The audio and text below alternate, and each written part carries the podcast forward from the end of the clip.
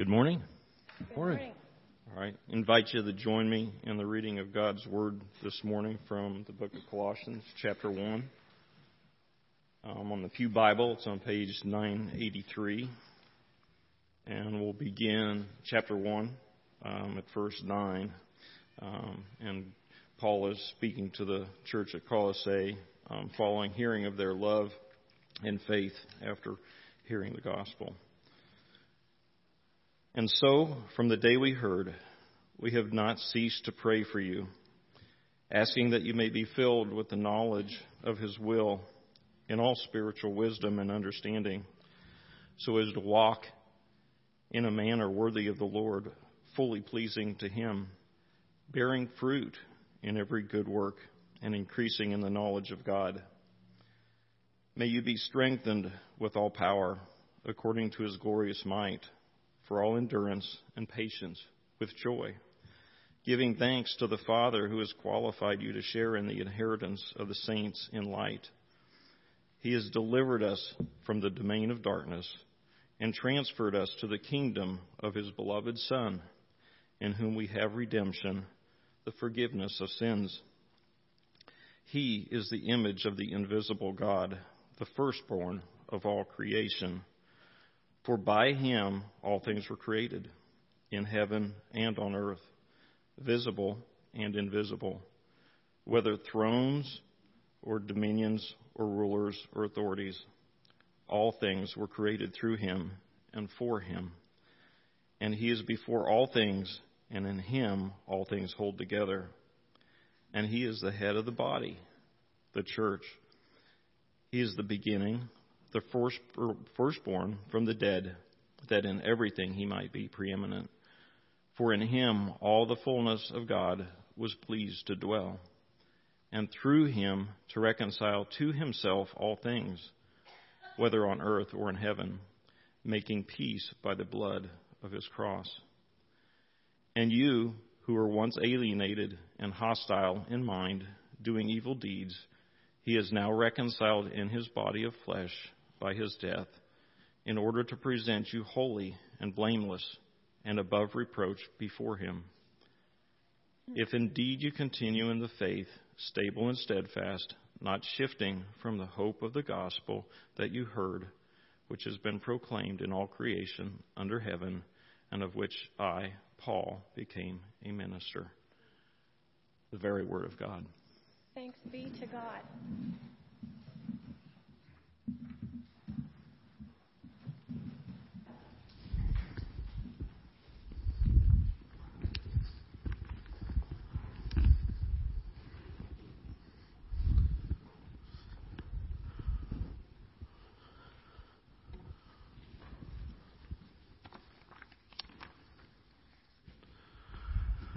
All right. Well, thanks for having me back. It's just a blessing to be here again with you all. Uh, when we were back praying a few little while ago, they told me that I had five minutes. Um, so that's good news for you.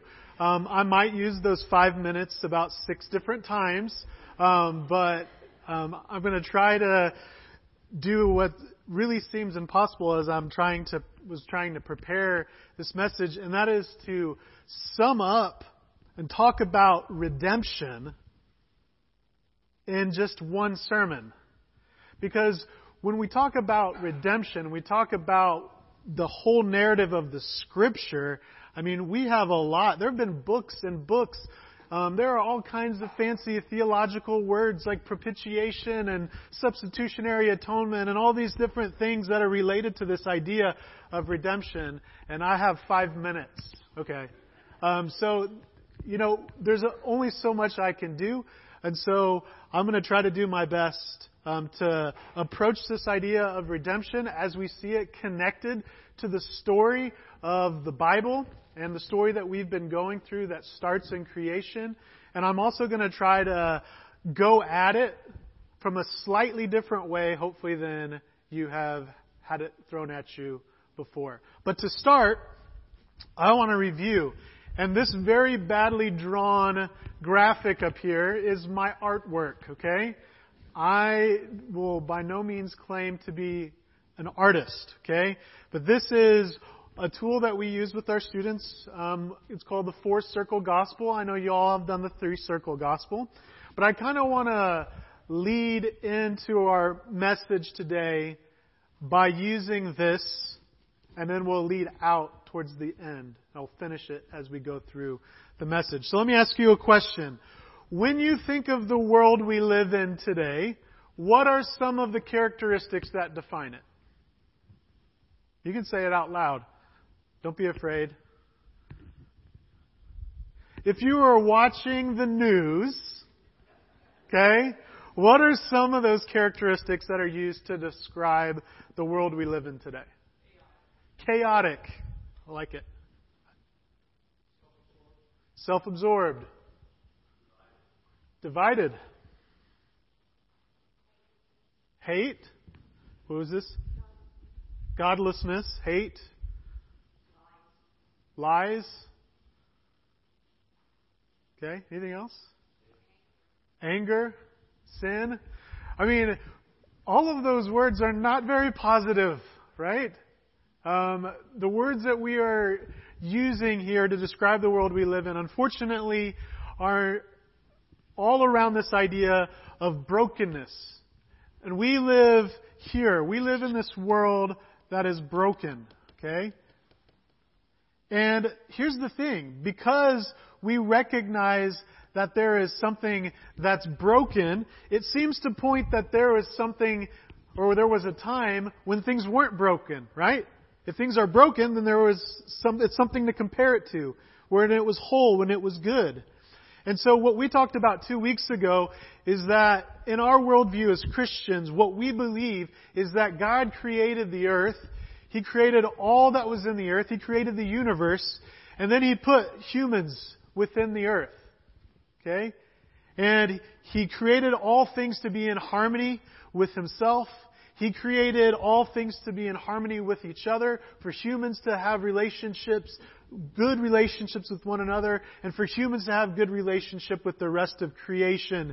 And then God called it very good. And God desired that this very goodness be something that would continue for all eternity. But yet, we do not live here. We live here. And so the question is, what happened? And that's what Dave talked about last week, from my understanding, with the fall. Human beings, Adam and Eve, the first of us, they chose to go their own way. They rebelled against God. They thought they could do it just as well as God could and decided to disobey and rebel against His commands or His one command. And through that, all of a sudden, sin, death, brokenness, division, all those words that you said entered into the picture. And so we see a broken world. Then we see broken relationships between humans, broken relationship with God. It's all damaged by evil. It's damaged by sin. That's where we've been so far. Creation, two weeks ago. The fall. The question is, does the story end there? Because if it does, wow, that's sad. Fortunately for us as Christians, we believe that the story does not end there. And that's where we get to this third circle. That's where we get to this idea of redemption because God, He did not want to leave us in this brokenness. Because God desired us to be in this state of very goodness. And so, in order to correct this brokenness, God entered into our story through His Son, Jesus, who lived a life, who died on the cross for our sins, who rose from the dead to defeat death itself, and to bring us peace with God. Now, we still live in a world that's broken, right? But our hope is there will be restoration someday. But I think that's a sermon for next week. So what we want to talk about and really focus ourselves on today is this movement, this intervention of how God injects himself into the story in his son Jesus and brings redemption and not only provides peace between himself and us as humans, but makes a way for us to get back to that very good creation where we can spend eternity in His rest. So let's pray as we get started. Lord Jesus, we come before you this morning. We lift you up as the only name that we can turn to, that we can look to, that brings redemption. And not just redemption to ourselves and to our bodies, but redemption to all of creation. Lord, your act of coming and dying and raising from the dead shook the universe. It changed things. And Lord, that's the reality we live in. That's the reality we want to live in. And that's the reality our world needs to know.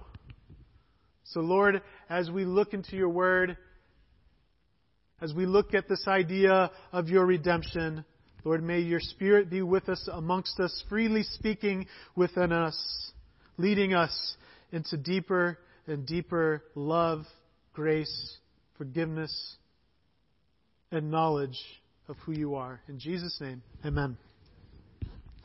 Okay, so the fall. Okay, that's where we were last week. That's where you all kind of, I think, just had to rest in that for some time, right? That's kind of how you all ended.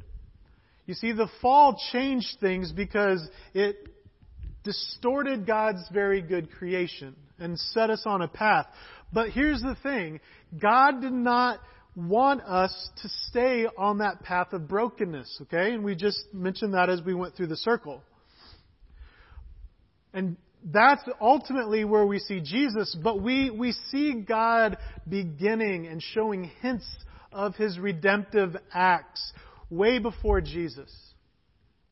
So if we think about the Old Testament, let's, let's go back to the story of the fall and Adam and Eve.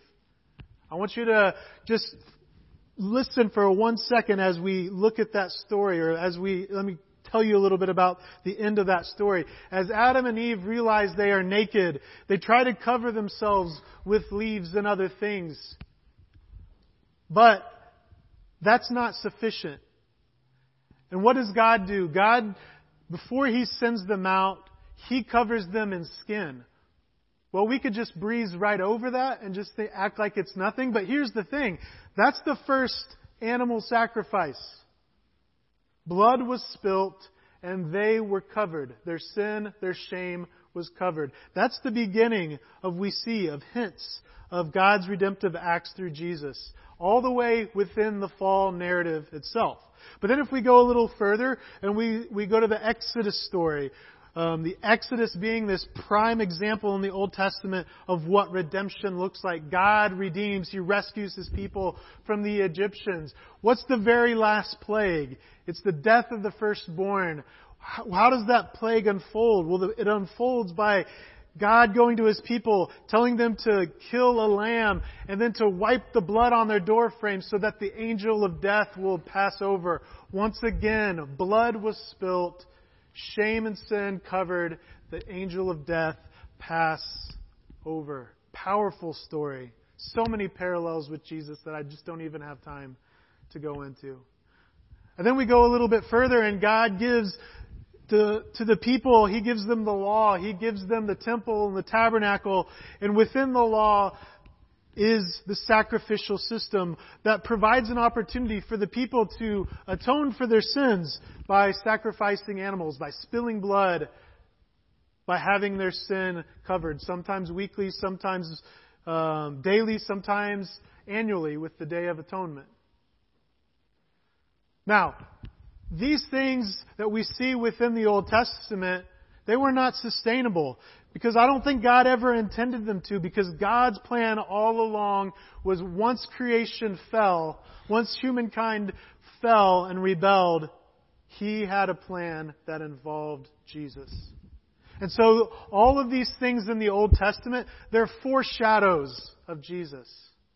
They're just little hints and glimpses of what God's going to do. And when we end the Old Testament and the Old Testament time period, it's pretty dark. Because there's no sustainable solution for God's people, or for anyone else for that matter, to have their sins forgiven sustainably and for death to be defeated.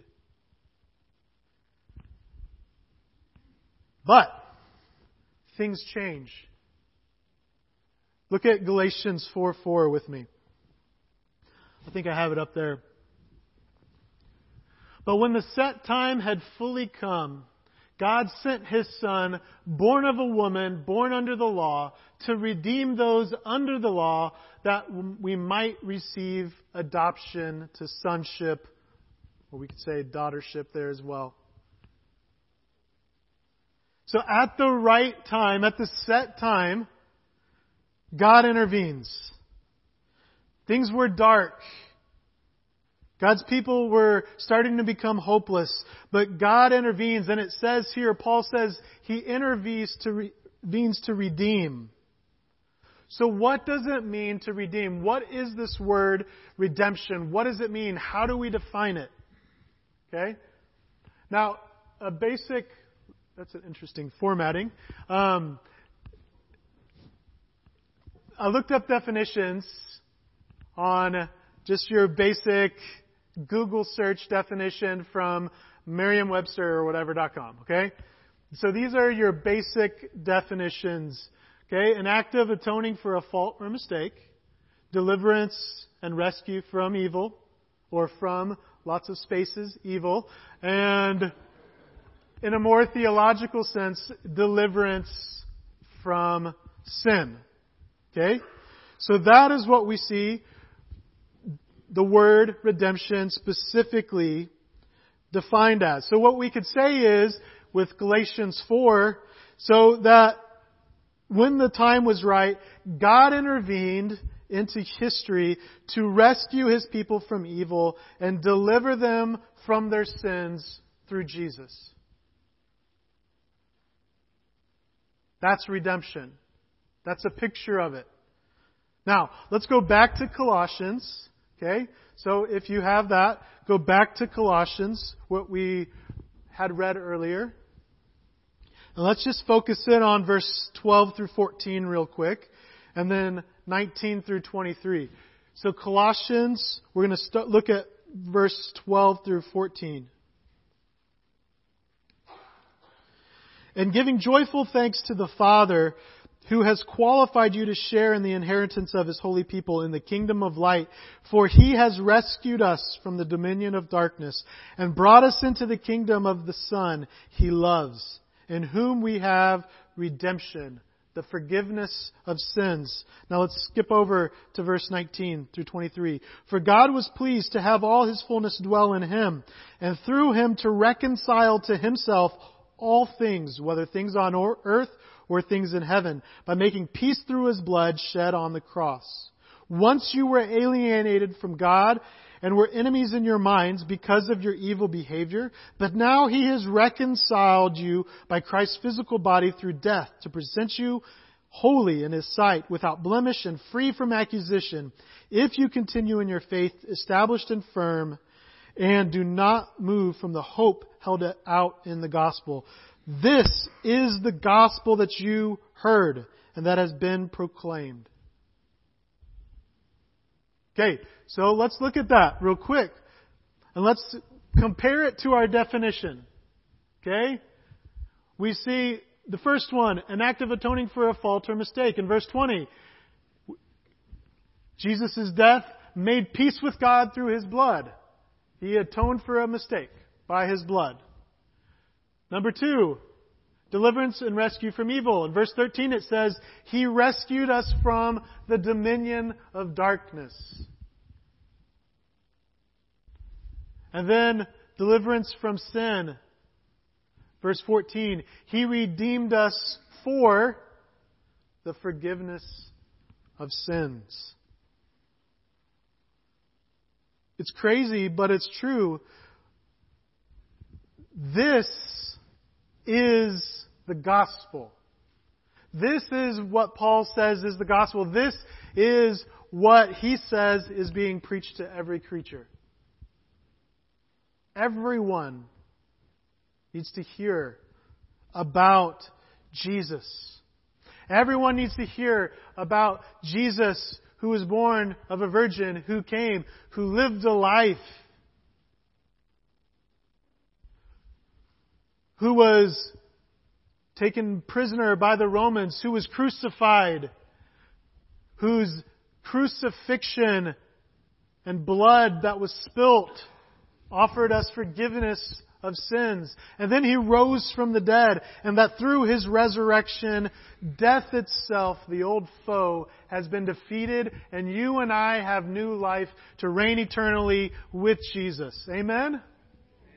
That is redemption, and that is what is being preached by Paul and everyone else. It's Jesus. It's Jesus' death. It's Jesus' resurrection. If we want to know what resurrection is, we, or redemption is, we look to Jesus. And we find it in Jesus. And we find it only in Jesus. This is the good news. And I wonder if this is the good news that our culture hears today. I mean, I think a lot of people generally, whether they're Christian or not, have heard this message generally that, that Jesus came and died and rose from the dead and forgive us of our sins. They're familiar with that part generally. So why isn't the gospel good news to them? Why isn't redemption something that speaks more clearly to them? You ever wonder that? Why aren't more people flooding to our churches? Because we have a lot of broken people, right? This world is full of brokenness. You know, when we described the world earlier, the only adjectives we used were not positive. Lies, deception, hate, war, violence. I mean, all of these things define our war world. It's brokenness that we live in, that people live in. Lots of people are broken and apart from God, and yet why aren't more people flocking to the redemption that can be found in Jesus? So here's what I want to do with the rest of our time, the next five minutes that I have. Um, what I want to try to do is I want to look at three key elements that I think are oftentimes missing in how we explain the redemption of Jesus. And if we can get these things right, we add the fullness to the picture, and I think it speaks to our culture. Okay? So the first of these things is that the redemption of Jesus must not be limited to personal salvation, but seen as the redemption of all creation. Okay? Too many times we as Christians think of redemption as just me and Jesus. And that's good, because it certainly is. But it's also so much more. Remember, God created all things, all of creation, and wants everything to return to that state. In Romans 8, which we talked about two weeks ago, it said that creation itself is groaning, awaiting the redemption of the sons of God. Creation, all of creation. Christ's redemptive work is not simply for you and I, it's for all of creation. It's for all people. It's for all people groups. It's for all, this whole entire planet. And if we limit it just to ourselves, we're not preaching the fullness of the gospel of Jesus Christ and the fullness of His redemptive power.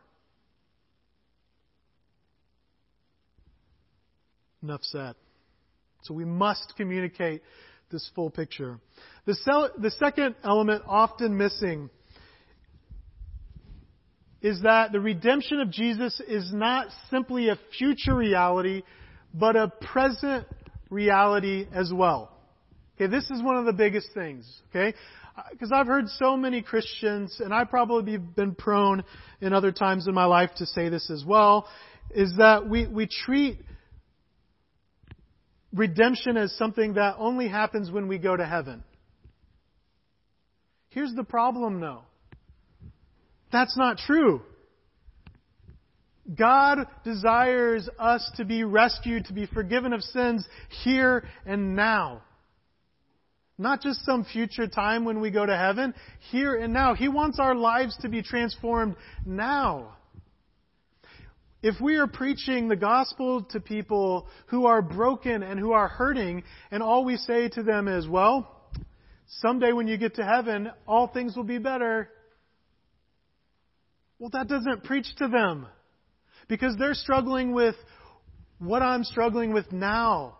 What about my addiction? What about my broken marriage? What about my terrible family relationships? What about my depression? Those are the things they're wondering. Any gospel that we preach and any redemption that we talk about in Jesus must include the fact that this is a present reality not just some future. Because if we don't, we are offering a gospel that is not the gospel of Jesus. So in 2008, my wife and I, Lorraine, we went to Haiti. Um, we we moved to Port-de-Paix, Haiti, which is up on the, the northwest side. And as we got there, it didn't take long to recognize the influence of voodoo on the lives of most Haitians, and even Haitian Christians. And the joke in Haiti is that Haiti is 70% Catholic, 30% Protestant, and 100% voodoo. Okay? That's the joke that people like to mess around about. But there's some truth to it. And the question is why? And one of the reasons I think is that churches had done a good job teaching about going to heaven and redemption as a future reality. But when it came to their everyday lives, a lot of Haitians would visit the witch doctor. Because the witch doctor offered to help them solve their most immediate problems. We might think that this is crazy theology, which it is. But you can see the point. Any theology of redemption that leaves out the present benefits of Christ's redemption is not only bad biblical theology, but it is harmful to the lives of believers. So, let me declare to you all today that the addiction you're struggling with can be overcome by the redemptive work of Jesus.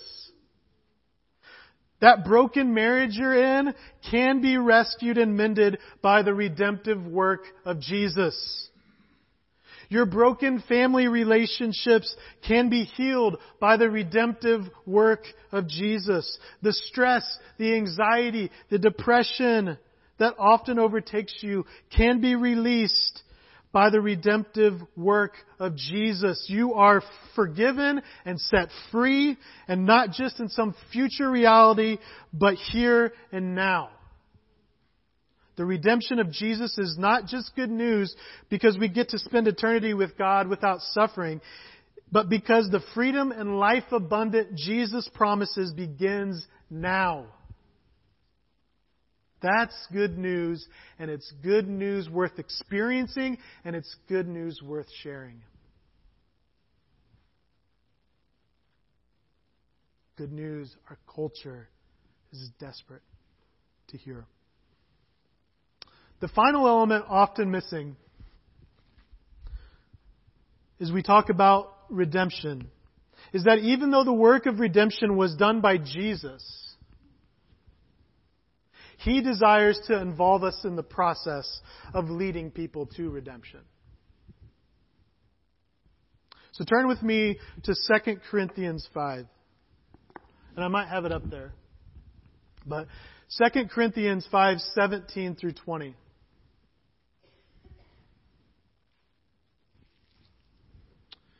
Second Corinthians 5, 17 through 20 says, Therefore, if anyone is in Christ, the new creation has come.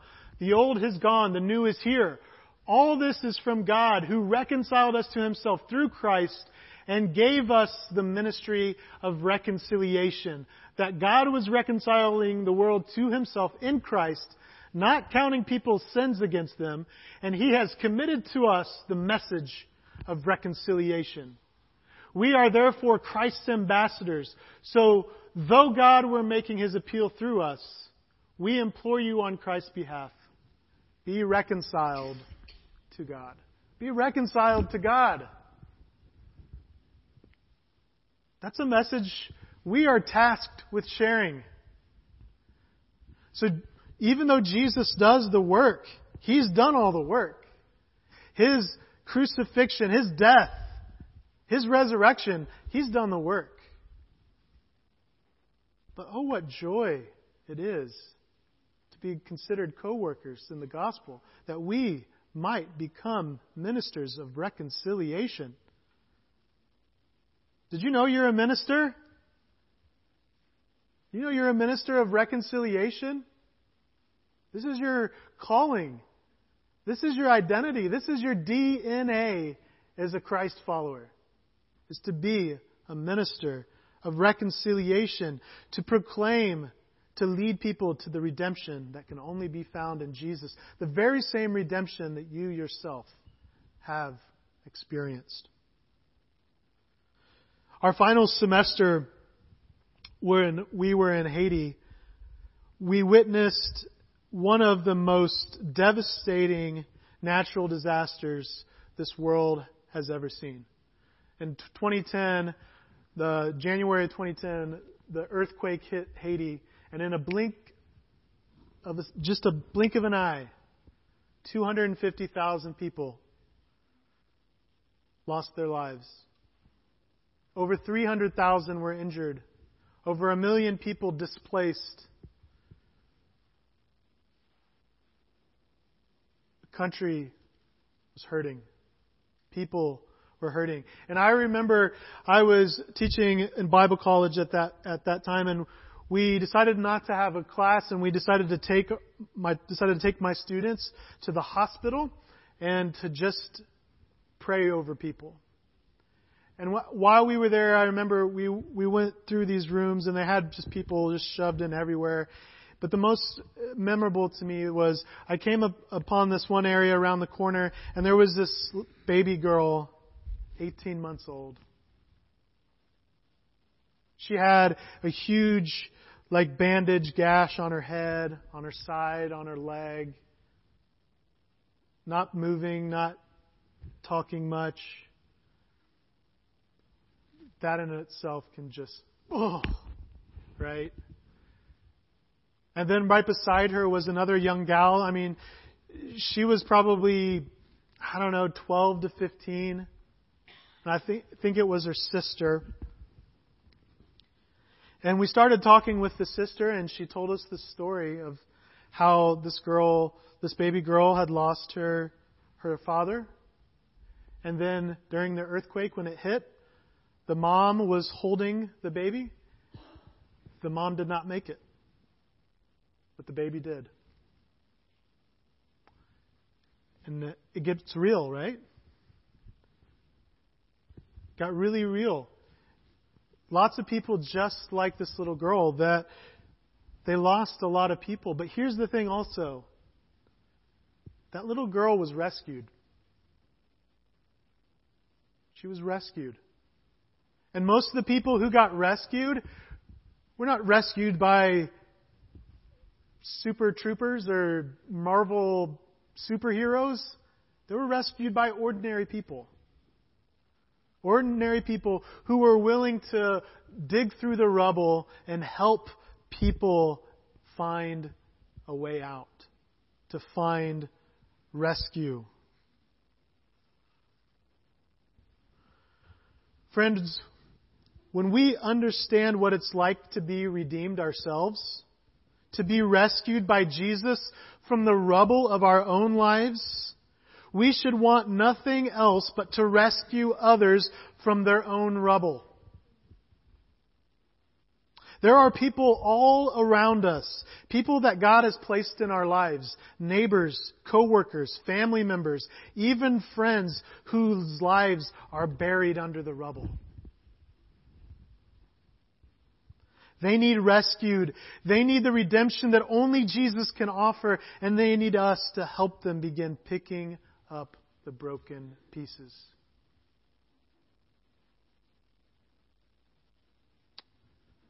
As we go to the last of this four circles,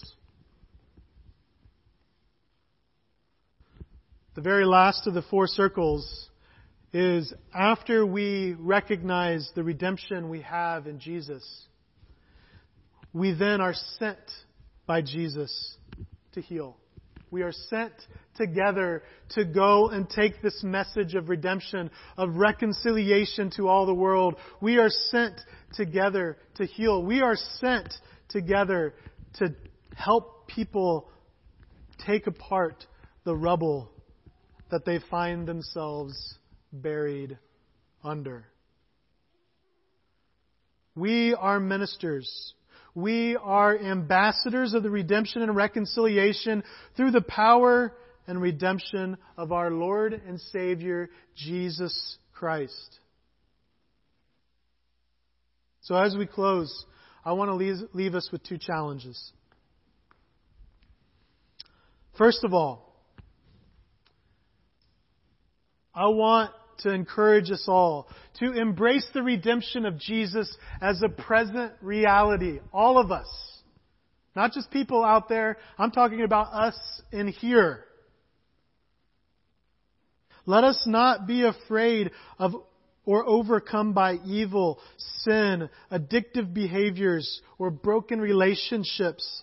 But let us embrace the rescue and freedom of Jesus.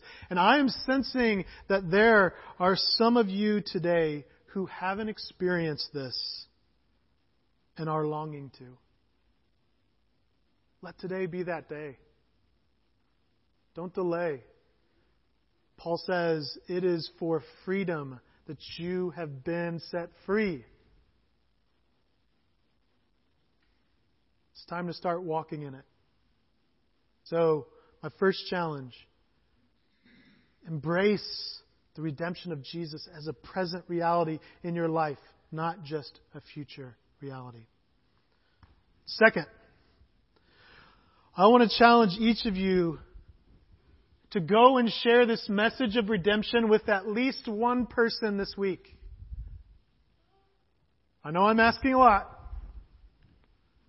but I'm really not. Because for people who have been saved, who have been redeemed, who have experienced the grace and love of God, it should not be difficult for us to share that with someone else. The love of God, how rich and pure, how measureless and strong, it shall forevermore endure the saints and angels' song. If we were with ink, an ocean fill, and were the sky of parchment made, on every stalk on earth a quill, and every man a scribe by trade. To write the love of God above would drain the ocean dry. What a beautiful hymn. But how true. And if we believe that to be true, it should not be difficult for us to want to share that immense love that we sing about with other people.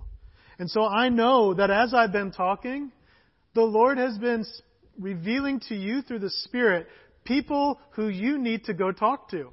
I believe it to be true. God has been speaking to you, and annoyingly probably speaking to you, and putting somebody's face in your mind, some name on your heart. I challenge you to go share with them this message of redemption this week.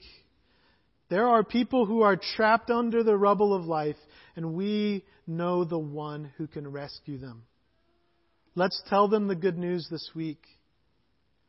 Now, may we go in power of the one who has rescued us, redeemed us, and has loved us and called us his own. Let's pray. Well, Jesus, we come before you and we just can do nothing but just fall on our knees and just say thank you. You have done the work. You have went before us. You, you have bled and you have died and you have forgave us of our sins. You have risen from the dead and you have overcome death. And Lord, you promised that we too will overcome death. And that the life that we experience is not just eternal, but it is now. It is for freedom you have set us free, and Lord, you want us and everyone we know to know this freedom. Lord, help us to not be people who have the good news and don't tell it. Help us to not be that light that's hidden under a bowl, but to have that light shining bright for all to see. For Lord, your redemption is what turns the story from being bad news to being good news. May we live in that good news and may we bring others to it as well. It's in Jesus' precious name I pray. Amen.